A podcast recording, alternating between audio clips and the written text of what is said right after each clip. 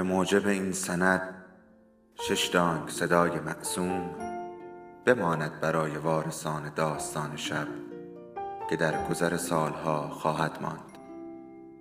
ارادتمند داستان شب.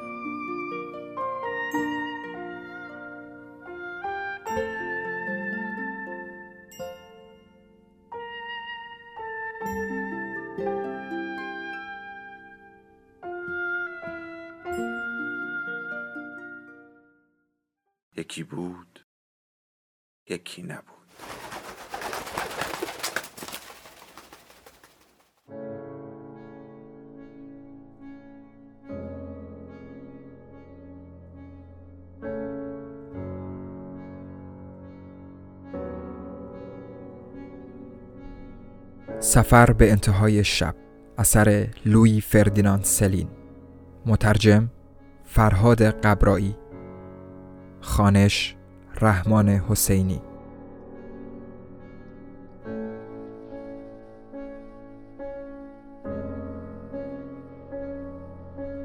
قسمت بیست و دوم.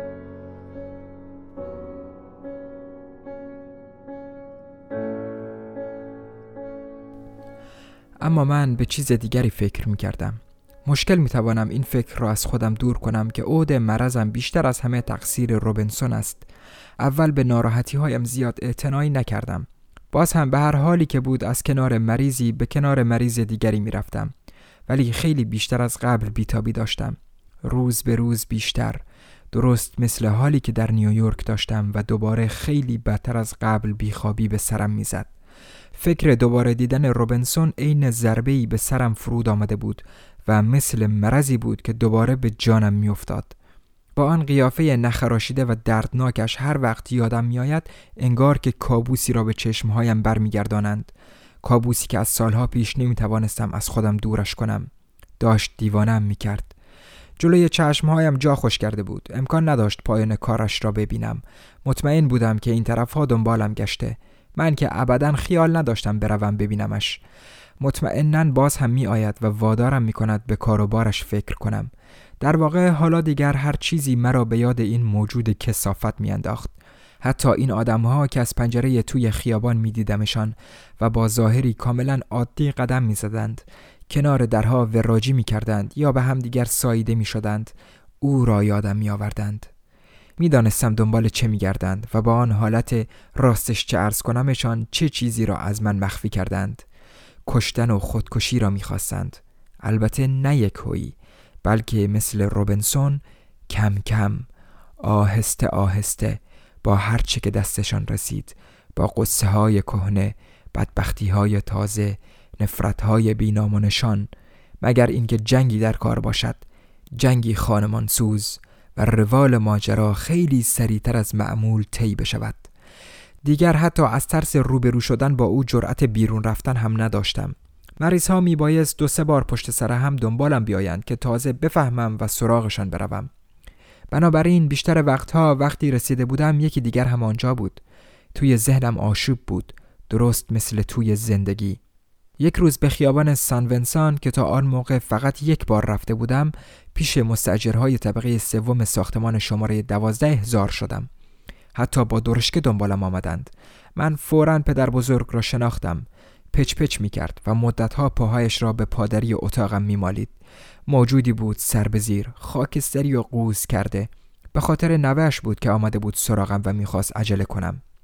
دخترش را هم یادم بود. مال خوبی بود که دیگر کم کم داشت از دور خارج می‌شد ولی هنوز محکم و ساکت بود و چند دفعه برای بچه انداختن پیش پدر و مادرش برگشته بود این یکی را سرکوف نمی زدند فقط دلشان می‌خواست بالاخره ازدواج کند مخصوصا که پسر دو ساله ای هم داشت که با پدر و مادرش زندگی می کرد. این بچه با کمترین چیزی مریض می شد و هر وقت که مریض می شد پدر بزرگ و مادر بزرگ و مادرش یک جا کلی گریه و زاری می کردند مخصوصا چون که پدر قانونی نداشت. اینجور لحظه ها وضعیت های غیرعادی خانواده بیشتر از همیشه حس می شود پدر بزرگ و مادر بزرگ بدون اینکه حرفش را بزنند اعتقاد داشتند که بچه های نامشروع از بچه های دیگر مریضتر و شکننده ترند به هر حال پدر بچه یا همان یارویی که گمان می‌کردند پدر بچه باشد برای همیشه فلنگش را بسته بود. آنقدر پیش این مرد از ازدواج حرف زده بودند که بالاخره حوصلش سر رفته بود. اگر هنوز هم در حال دویدن بود حتما خیلی دور شده بود. هیچ کس نمی‌فهمید چرا در رفته. مخصوصا خود دختره. چون هرچه باشد از خوابیدن با او کلی کیف کرده بود. بنابراین حالا که پرنده از قفس پریده بود هر ستاشان تا چشمشان به بچه میافتاد اشکشان سرازیر می‌شد دختره به قول خودش جسم و جانش را به آن مرده داده بود این اتفاق می بایست بیفتد و حرفهای خودش همه چیز را معلوم می کرد. بچه یک هو از تنش بیرون آمده بود و او را ورچروکیده و پیر باقی گذاشته بود. روح با کلمه راضی می شود ولی تن فرق دارد. راحت نمی شود خوشحالش کرد. احتیاج به ازوله دارد. تن همیشه واقعیتی است ملموس. برای همین هم تقریبا همیشه غمانگیز و چندشاور به نظر می آید. البته این را هم بگویم که کم دیدم که مادر شدن تا این حد جوانی را یکو از مادر بگیرد انگار برای این مادر چیزی نمانده بود جز احساسات و روحش دیگر هیچ کس به دردش نمی‌خورد قبل از زایمان مخفی خانواده توی محله آبرومند و با خدا زندگی می کرد. یعنی از سالها پیش اگر همشان به رانسی آمده بودند به خاطر خوشگذرانی نبود بلکه برای مخفی شدن و از یادها رفتن و گموگور شدن بود. همین که مخفی کردن حاملگی از چشم همسایه ها غیر ممکن شد تصمیم گرفتند محلهشان را در پاریس ترک کنند تا در دهن مردم را ببندند. نقل مکان به خاطر حیثیت خانوادگی. در رانسی حرفها و گمانهای در و همسایه اهمیتی نداشت و بعد هم کسی در رانسی آنها را نمی شناخت و تازه شهرداری این ناحیه سیاست خجالتآوری را اعمال می کرد. در واقع آنارشیست بودند و انگشتنمای سر تا سر فرانسه سیاست قلچماق ها وسط این آشفت بازار کسی برای قضاوت دیگران تره خورد نمی کرد. خانواده در عین حال خودش را مکافات می کرد. حشر و نشرش را با قوم و خیش و دوست و آشناهای قدیمی بریده بود. اگر نمایش غمانگیزی می‌خواستی حی و حاضر بود. می‌گفتند که دیگر چیزی ندارند از دست بدهند. از طبقهشان رانده شده بودند. همه هر وقت که می‌خواهند از مقام و مرتبهشان پایین بیایند رو می‌کنند به مردم. از هیچ کس بد نمی گفتند. فقط وسط فوران های کورشان سعی می کردند کشف کنند که روزی که چنین مصیبت ناگواری سرشان آمده سرنوشت کجا بوده و چه کار می کرده است. دختر دلش را فقط به یک جنبه زندگی رانسی خوش کرده بود که دلخوشی مهمی هم نبود. اینکه می‌تواند از این به بعد با خیال راحت راجع به مسئولیت های تازهش با همه حرف بزند. مشوقش با ترک کردنش در وجود مستعدش آتش سوزان قهرمان بازی و یک تازی را برانگیخته بود. همین که مطمئن شد که باقی عمرش را باید با سرنوشتی کاملا مقایر با اغلب زنهای همطبقش سر کند و زندگیش با اولین عشق از هم پاشیده شده با لذت تمام با غم بزرگی که به سرش فرود آمده بود اخت شد و در واقع یورش سرنوشت به صورت کاملا نمایشی برایش به محبتی آسمانی تبدیل شد. با مادری نامشروعش کنار آمد. وقتی من و پدرش وارد اتاق غذاخوریشان شدیم به زحمت می‌شد توی آن نور مختصر قیافه ها را تشخیص داد. درست مثل لکه های مبهم و مکرر گوشتی که وسط تاریکی آویزان باشند بوی قدیمی و تندی که از اساسه خانگی همه خانه ها بلند می‌شد این تاریکی را قلیزتر می کرد وسط میز بچه با کهنه هایش به پشت خوابیده بود. گذاشت ماینش کنم. اول با احتیاط تمام و آهسته آهسته به دیواره معدش فشار آوردم. از ناف تا پایین و بعد بسیار آرامتر به قلبش گوش دادم. قلبش مثل قلب بچه گربه تند و تیز می‌زد و بعد بچه از انگشت های فضول و دستمالی های من حوصلش سر رفت و شروع کرد به نعره زدن. همانطور که همه بچه ها توی این سن و سال نعره می‌زنند. نعره ای گوش خراش. باور نکردنی بود. از برگشت روبنسون به بعد سر و تنم را خیلی عجیب و غریب حس می کردم و فریادهای این بچه معصوم اثر وحشتناکی روی من گذاشت. چه جیغهایی خدایا چه جیغهایی؟ دیگر نمی توانستم تحمل کنم. مطمئنا چیز دیگری هم باعث رفتار احمقانه شده بود. آنقدر عصبانی بودم که نتوانستم کینه و نفرتی را که مدتها درونم نگه داشته بودم نشانشان ندهم. به این جیغجیغوی کوچولو گفتم آهای این هم عجله نکن خل کوچولو همیشه برای نره زدن وقت هست همیشه هست نترس کر خر درتو بذار بدبختی به قدر کافی باقی میمونه که انقدر گریه کنی که چشات بزنن بیرون و اگه خودتو نپایی چیزای دیگرت هم همینطور مادر بزرگ از جا پرید و پرسید چی گفتید دکتر؟ من راحت جواب دادم به قدر کافی باقی میمونه وحشت زده پرسید چی؟ چی باقی میمونه؟ جواب دادم. باید بفهمید باید بفهمید. براتون زیادی شرح میدن. بدبختیتون همینه. سعی کنید یک بارم که شده به مغزتون فشار بیارید. به امتحانش میارزه. هر سه از همدیگر میپرسیدند چی باقی میمونه؟ چی داره میگه؟ و دختره با مسئولیت قیافه وحشتناکی به خودش گرفت و شروع کرد به جیغهای طولانی زدن. فرصت فوقالعاده محشری برای عود بحرانش گیرش اومده بود. نمیذاشت از چنگش در بره. چه ضربه هایی به پاهایش می‌زد. چه جور میلرزید و پرت و پلا می‌گفت. داشت خفه می‌شد. فوقالعاده بود. قرمز شده بود و به زور و زار می‌گفت دیوونه است مامان. دکتر دیوونه است. بچه ما ازش دور کن مامان. بچهش را برد. نمی‌دانم چرا. ولی آنقدر هیجان زده بود که با لحجه اسپانیایی گفت حرفای وحشتناکی می‌زنه مامان. مامان دیوونه است. بچه را از دستهایم گرفتند. درست مثل اینکه از آتش نجاتش داده باشند. پدر بزرگه که تا یک لحظه پیش آنطور کمرو بود میزان الحراره آکاژویی را که به کلفتی چماق بود از دیوار پایین کشید و مرا با رعایت فاصله تا دم در همراهی کرد و بعد پشت سرم با شدت تمام لگدی به در زد و آن را بست. البته از این فرصت استفاده کردند و پولم را هم ندادند. وقتی دوباره به خیابان آمدم از ماجرایی که سرم آماده بود زیاد خوشحال نبودم. نه به خاطر شهرتم پیش در و همسایه چون شهرت خوبیم نداشتم. البته بدون اینکه خودم برای بد شدنش زحمتی کشیده باشم بلکه باز هم به خاطر این روبنسون که آرزو داشتم با یک سخنرانی مفصل از شرش خلاص بشوم. افتضاح از پیش ساخته ای راه بیاندازم که دیگر مجبور نباشد روبروی این موجود قرار بگیرم. طوری صحنه سازی کنم که مجبور بشود با من با خشونت رفتار کند. به این ترتیب حساب کرده بودم. باید از روی تجربه ببینم که چقدر جنجال را می شود با هم و یک بار اجرا کرد. ولی با جار و جنجال راه انداختن معلوم نیست کار آدم به کجا می کشد. هرگز نمی شود گفت تا کجا می شود رو راست بود. یا اینکه چه چیزی را از تو پنهان کردند یا چه چیزی را می‌خواهند نشانت بدهند؟ البته اگر به قدر کافی زنده باشی اگر چشمهای تیزبینی داشته باشی که حماقتشان را ببینی میبایست کاملا از نو شروع کرد. من هم فعلا عجله داشتم بروم و خودم را مخفی کنم. برای رفتن به خانه اول از بنبست ژیبه رفتم و بعد از خیابان والانتین. خیابان خوبی است. فرصت می‌کنی که تغییر عقیده بدهی. من به طرف چراغ ها می‌رفتم. در میدان ترانزیتوار به پریدون به مسئول روشن کردن چراغ ها برخوردم. چند جمله پیش پا افتاده رد و بدل کردیم. از من پرسید میرید سینما دکتر؟ فکرش را به سرم انداخت. به نظرم فکر خوبی آمد. اتوبوس خیلی زودتر از مترو مرا به مقصد رساند. بعد از آن اتفاق شرماور بهترین کار این بود که برای همیشه از رانسی بروم. البته اگر شدنی بود. وقتی زیاده از حد یک جا اشیا و آدمها تک پاره می شوند و فقط به خاطر تو می گندند و بوی بد می دهند. با وجود این کار خوبی کردم و فردای آن روز به رانسی برگشتم. چون ببر درست همین روزها مریض شده بود.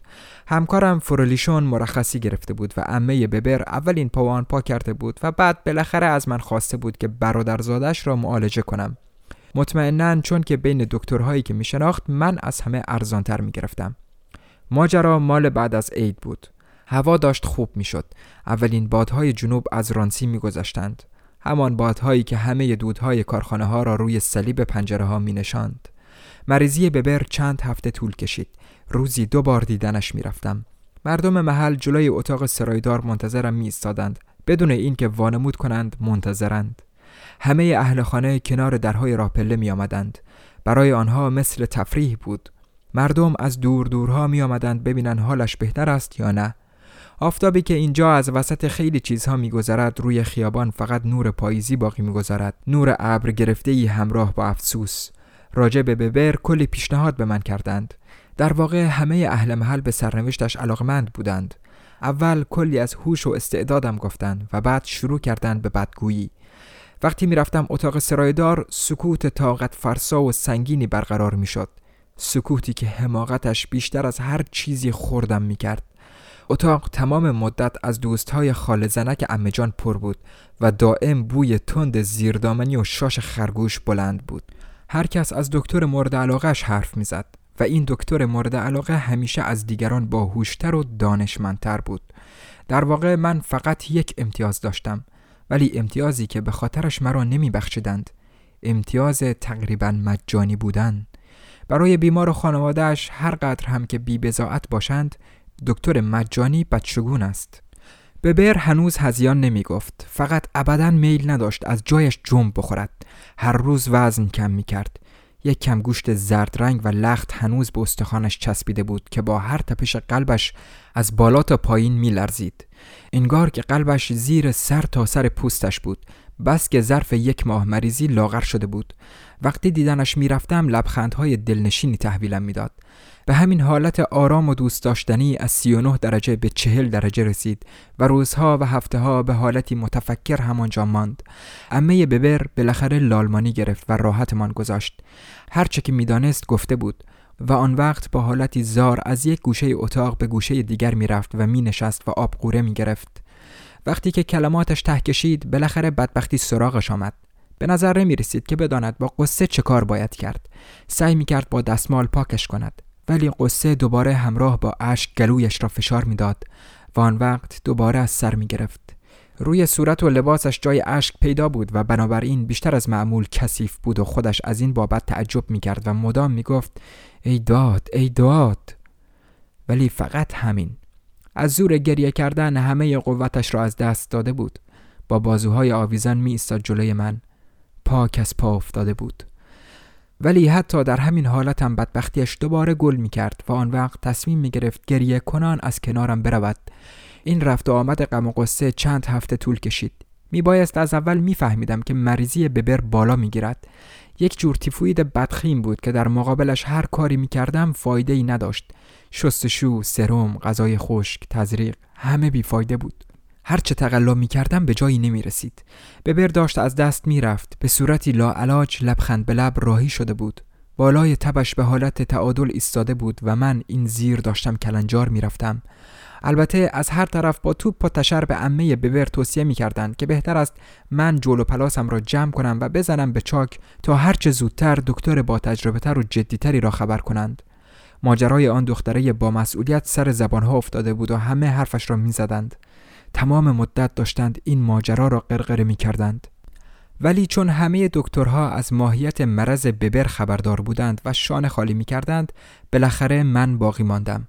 همکارانم در واقع فکر می‌کردن حالا که قرعه ببر به نام من افتاده بهتر است خودمم جورش را بکشم دیگر کاری نمانده بود که نکرده باشم جز اینکه تا کافه بروم و گاهی به دو سه دکتر دیگر در اینجا و آنجا دور و نزدیک که کم و بیش در پاریس و توی بیمارستان ها می شناختم تلفنی بزنم و بپرسم که آنها که این همه زرنگ و ماهر و مشهورند اگر جای من بودند در مقابل این نوتیفوید که بیچارم کرده چه کار می کردند.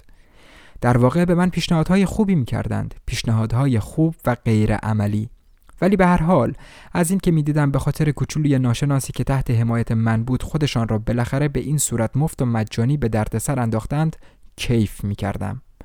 آدم به جایی می رسد که با کوچکترین چیزی با کمترین تسلایی که زندگی لطف می کند و برایش باقی می گذارد سر کیف می آید. ولی در همین بین من که احساساتم را تلطیف می کردم امه ببر روی هر صندلی و پله‌ای که دم دستش می رسید می نشست و فقط موقع غذا خوردن از گنگیش بیرون می آمد. ولی گفتنی است که هرگز حتی یک وعده غذایش را هم از قلم نمی انداخت. البته نمی گذاشتند که خودش را فراموش کند. همسایه ها پرستاریش می کردند. بین دو حقش لغمه ها را در دهنش می گذاشتند و می گفتند باید روی پاهای خودت بیستی. حتی داشت چاق هم می شد.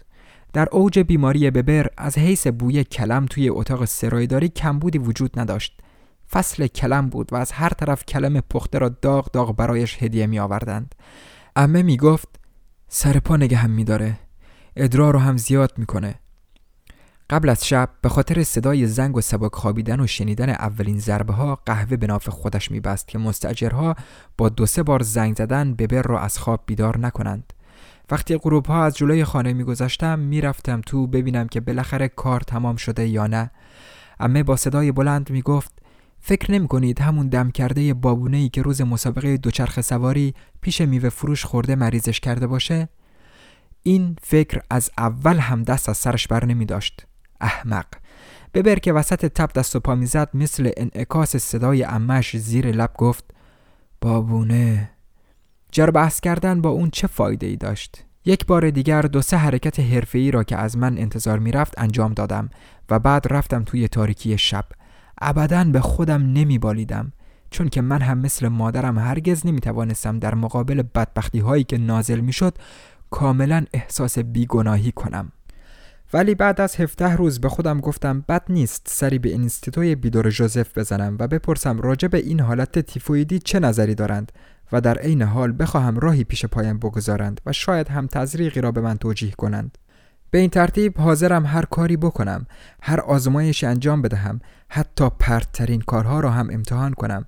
در این صورت اگر ببر بمیرد دیگر کسی نمی‌تواند سرزنشم کند.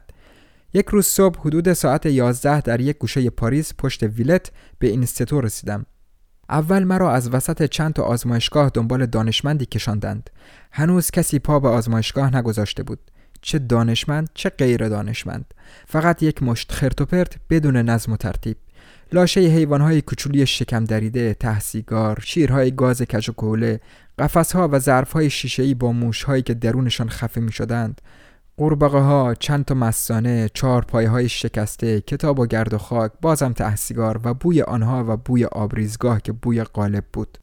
چون خیلی زود آمده بودم تصمیم گرفتم حالا که آنجا هستم حالا که آنجا هستم تا مقبره جوزف بیدوره دانشمند که در زیرزمین های اینستیتو بین طلا و مرمر خوابیده بود خیال بافی ناب برجو معابانه مخلوط با هنر روم شرقی گشتی بزنم.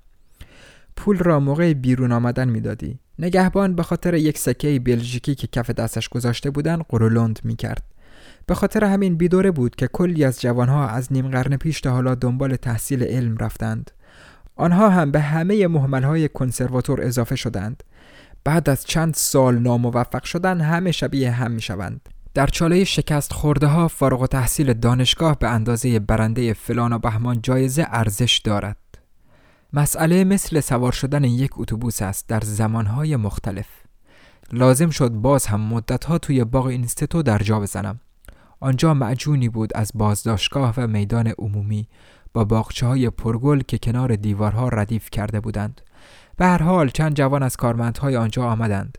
بعضیشان حتی های پری دستشان داشتند و از بازار همان نزدیک خرید کرده بودند. همشان بیکار و بیار به نظر می رسیدند. و بعد دانشمندان به نوبه خودشان از درها گذشتند. آهسته تر و محتاطتر از دستیارهای جوانشان. همه ریش نتاراشیده و پچ کنان هر کدام به راهروهای مختلفی میپیچیدند. مثل این بود که اول سال تحصیلی دانش آموزهای موسپید و پیر شروع شده باشد. همه چتر به دست همه خرفت شده در اثر حقارت تکرار آزمایش های بی نتیجه و تهوع آور به خاطر چندرقاز حقوق بخور و نمیر. آن هم در سنین پختگی همه چارچنگولی چسبیده به این تباخی میکروب و گرم کردن ابدی این سبزیجات جوشانده شده و خوکچه های هندی خفه شده و گند و کسافت های مشکوک دیگر. سرآخر چیزی نبود غیر از مشتی نوکر پیر و در حال نشخار پیشبند بسته و مسخره. امروزه دیگر عظمت مختص خرپول هاست چه دانشمند باشند و چه نباشند. دونپایه های اینستیتوی تحقیقاتی برای زنده ماندن این دانی گرم و مشهور و مشبک فقط به ترسشان در از دست دادن مقام چشم امید داشتند. داشتم در اینستیتو دنبال دوستم پاراپین میگشتم. چون برای همین کار بود که از رانسی تا آنجا را گز کرده بودم. بنابراین میبایست دنبالش بگردم. ولی کار ساده ای نبود و بین آن همه در و راه رو مردد ماندم. این پیر پسر هرگز صبحانه نمی‌خورد و شام را هم حداکثر هفته ای دو سه بار می‌خورد. ولی مثل همه دانشجوهای روس که تمام عادتهای وارشان را حفظ کرده بود هر وقت که می‌خورد آنقدر می‌خورد که نگو. پاراین در رشته خاص خودش بالاترین اعتبار را داشت. هرچه که مربوط به بیماری های تیفویدی بود برایش آشنا بود. چه حیوانی و چه انسانی. شهرتش مربوط به 20 سال پیش از این می‌شد. به دورانی که بعضی از نویسندگان آلمانی یک روز اعلام کردند که باکتری ابرتین زنده را در مدفوع دخترک 18 ماهی کشف کردند در پهنه حقیقت قلقله‌ای به پا شد پاراین با خوشحالی تمام در اسرع وقت از طرف اینستیتوی ملی تحقیق جواب داد و از این دلغک های آلمانی جلو زد و اعلام کرد که همین باکتری را در خالصترین شکلش در منی پیرمرد علیل 72 ساله‌ای کش داده است. حالا که یک شبه شهرت عالمگیر پیدا کرده بود تا آخر عمرش کاری نداشت جز این که توی مجله های جور و جور تخصصی چند تا ستون سیاه کند تا همیشه گل سرسبد دنیای علم باقی بماند. این کار را هم از آن روز فرخنده به بعد با راحتی تمام انجام داد. دوستداران جدی علم حالا دیگر بهش اعتماد داشتند و برایش اعتبار قائل بودند. و خود همین امر معنایش این است که هر کسی که جدا علاقمند به علم بوده هرگز برای خواندنش به خودش زحمت نمی‌داده. اگر این دوستداران می‌خواستند راه انتقاد را در پیش بگیرند دیگر پیشرفتی در علم طب حاصل نمی‌شد. یک سال تمام صرف خواندن یک صفحه می کردند. وقتی که من در کنار سلولش رسیدم سرژ پراین داشت به چهار گوشه اتاقش توف میانداخت و قیافش را آنقدر توی هم کشیده بود که بیننده بی اختیار انگشت به دهن میماند. پاراین گاه گداری ریش میتراشید اما همیشه روی لبهایش به اندازه کافی باقی میگذاشت که شبیه زندانی های فراری بشود. مدام میلرزید یا لاقل اینطور به نظر می رسید گرچه هرگز پالتویش را در نمی آورد پالتویی که انگار عمدتا از لکه و شوره سر بافته شده بود شوره ها را با نوک ناخن به دقت برمیچید و دور و برش میریخت. در حالی که موهای پیشانیش همیشه روی دماغ سبز و گلیش آویزان بود. وقتی در دوره علمی دانشکده درس میخواندم پاراین چند درس درباره میکروسکوپ داده بود و چند بار نشان داده بود که واقعا آدم خیرخواهی است. امیدوار بودم که طی این مدت که کوتاه هم نبود مرا پاک فراموش نکرده باشد و حتی شاید بتواند برای مرض ببر که دیگر واقعا داشت کفرم را در می آورد چند توصیه ارزشمند درمانی به من بدهد. راستش خیلی بیشتر دلم می‌خواست ببر را از مرگ نجات بدهم تا مریض های بزرگ سال را.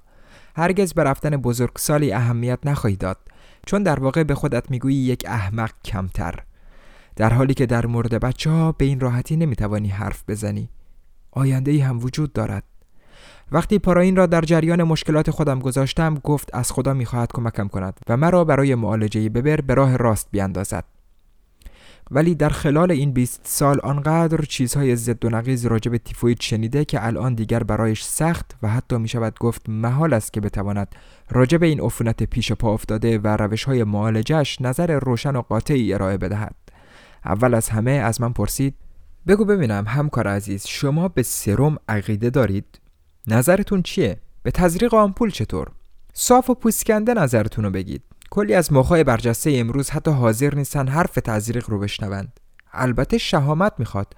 منم همین نظر رو دارم. ولی بالاخرش چی؟ ها؟ نادرسته. فکر نمی کنید که در این نظریه منفی واقعیتی وجود داشته باشه؟ نظرتون چیه؟ جمله ها یکی بعد از دیگری از دهانش بیرون می آمدند جست می زدن و رگباری از های قلطانش بیرون می زد.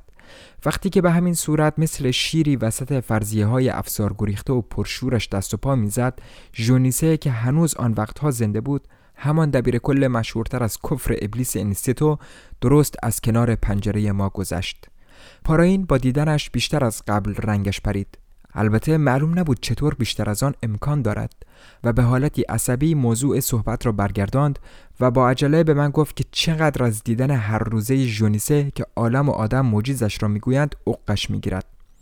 در یکی دو ثانیه برایم چهره ای از این ژونیسه ترسیم کرد. شعبد باز و دیوانه زنجیری. آن هم از خطرناکترین انواعش و جنایت های وحشتناک دست اول و لاپوشانی شده ای را که برای کل یک زندان طی یک قرن تمام کافی بود به او بست.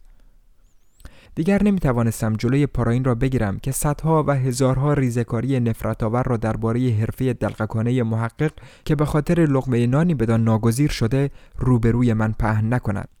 این نفرت دقیق تر و در واقع علمی تر از آن نفرتی بود که آدم های دیگر در شرایط مساوی در ادارات و مغازه احساس می کنند. با صدای بسیار بلندی به این موضوع پرداخت و من از رکراستیش تعجب می کردم. دستیارش به صحبت ما گوش می‌داد. او هم آشپزی مختصرش را تمام کرده بود و حالا برای حفظ ظاهر وسط اجاقها و ظرفهای آزمایشگاه ول میگشت ولی بس که به بحر طویل فوشها و نفرینهای پاراین عادت کرده بود که هر قدر هم غیر عادی بود حالا دیگر به نظرش در بست آکادمیک و بیمعنی می آمد. دستیار جوان بعضی تجربه های شخصی جزئی را با جدیت تمام توی یکی از اجاقهای آزمایشگاه دنبال می کرد که در نظرش برخلاف نظریات پاراین به شدت آموزنده و هیجان انگیز می آمد. دیوان بازی های پاراین به هیچ وجه توجهش را جلب نمی کرد. قبل از رفتن در اجاق را روی میکروب های خصوصیش بست. درست مثل اینکه در نمازخانه ای را بسته باشد با ملایمت و وسواس. همین که بیرون رفت پاراین با اشاره به او گفت دستیارمو دیدید همکار عزیز دستیار احمقمو دیدید نزدیک سی سال میشه که کسافت دوربرم و جارو می‌کنه و چیزی غیر از صحبتهای علمی به گوشش نخورده. اونم صحبتهای همیشگی و جدی علمی. ولی دلش که بالا نمیاد هیچ. در تمام این محل تنها کسی که به این آتاشقالا عقیده داره همین یاروه. بس که با لوله ها و ظرفان ور رفته حالا دیگه به نظرش محشر میاد. حتی از تصورش آب از لب و لوچش سرازیر میشه. پاراین آرام آماده رفتن می‌شد. کمکش کردم یک جور شال گردن را به گردنش بیندازد و روی شوره هایش یک جور شنل بپوشد. آن وقت یادش آمد که من به خاطر موضوعی بسیار فوری دیدنش رفتم. گفت درسته. حوصلتون رو با حکایت های خودم سر بردم و مریضتون رو داشت یادم می‌رفت. ببخشید. همکار عزیز بهتره که به مسئله خودمون بپردازیم. ولی بالاخره چی می‌تونم به شما بگم که خودتون ندونسته باشید؟ وسط این همه فرضیه متزلزل و این همه تجربه های ضد و نقیز شرط عقل اینه که هیچ انتخابی نکنیم. هر کاری رو که فکر می‌کنید از همه بهتره بکنید. دوست من حالا که باید کاری کنید بهترین کارو کنید. در مورد خودم هم می‌تونم همینجا خودمونی خدمتتون عرض کنم که این عفونت تیفویدی بیشتر از هر چیزی که فکرشو بکنید دلمو به هم می‌زنه. بیشتر از هر چیزی که تصورشو بکنید. وقتی تو جوانی سراغ تیفوید رفتم فقط چند نفر انگشت شمار بودیم که روی این موضوع تحقیق می‌کردیم و روی هم رفته تونستیم حساب همدیگر و هوای همدیگر رو داشته باشیم. در حالی که حالا همه چیز عوض شده. حتی از سرزمین اسکیموها هم محقق وارد میشه. دوست عزیز از پرو هم میان. هر روز بیشتر از روز قبل. متخصص مثل مور و ملخ از همه جا سرازیر شده. ژاپن که دوجین دوجین تحویل دنیا میده. ظرف چند سال گذشته تمام دنیا عرصه تاخت و تاز اون دست از مؤسسات انتشاراتی شده که روی همین موضوع درب و داغون چیزها نوشتن. من به خاطر حفظ مقامم و برای دفاع از اون به بهترین وجه ممکن ناچارم همون مقاله همیشگی رو توی یک کنگره بین المللی یا درجه یک بارها و بارها بنویسم. و فقط آخر حس... و فقط آخر هر فصل چند تا تغییر ظریف و پیش افتاده تو بدم. تغییرهای مختصر و مفید. اما با وجود این باور کنید همکار عزیز که تیفوید امروزه دیگه به اندازه نواختن ماندولین و بانجو منسوخ شده است. دیگه تفتش در اومده. باور کنید. در خیابان مجبور شدیم زود برگردیم تا گالشش را که فراموش کرده بود برداریم. به این ترتیب دیرمان شد. بعد با سرعت تمام به طرف جایی راه افتادیم. نگفته بود کجا. بعد از عبور از خیابان طولانی ویژرار که همه جاش سبزی و زباله ریخته بود به میدانی رسیدیم پر از درخت شاه بلوط و مأمورهای پلیس. به تالار عقبی کافه کوچک رفتیم و پاراین پشت پنجره‌ای در پناه پرده توریش نشست. با افسوس گفت دیر شد. همشون رفتند. پرسیدم کیا؟ گفت دختر مدرسه یا. بعضیا واقعا خوشگلند. قد و بالای خیلی هاشونو از برم. این آخر عمری چیزی نمی‌خوام غیر از همین. بریم. بمونه برای یه روز دیگه. مثل دو دوست واقعی از هم جدا شدیم.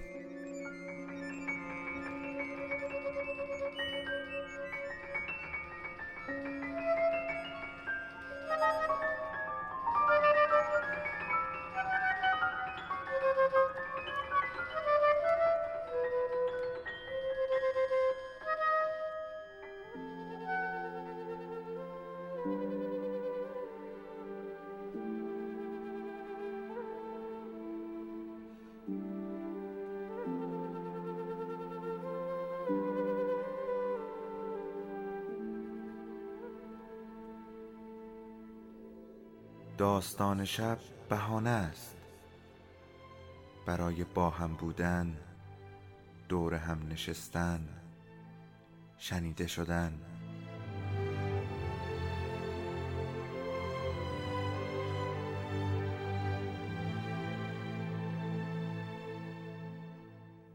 صدای افسانه ها رو میشنویم.